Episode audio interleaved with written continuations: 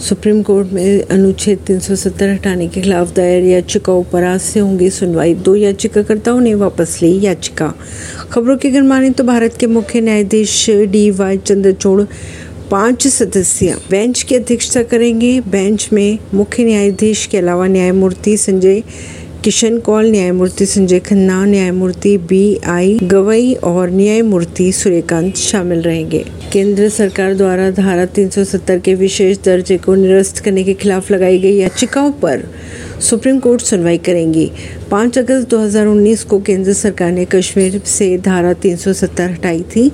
Supreme court की पाँच सदस्य बेंच धारा 370 के खिलाफ दायर याचिकाओं पर बुधवार से सना सुनवाई करेगी। कहा यह जा रहा है कि दो दिन छोड़कर हर दिन होगी सुनवाई। भारत के मुख्य न्यायाधीश डी वाई चंद्रचूड़ पाँच सदस्य बेंच की अध्यक्षता करेंगे। परवीन सिंह, नई दिल्ली से।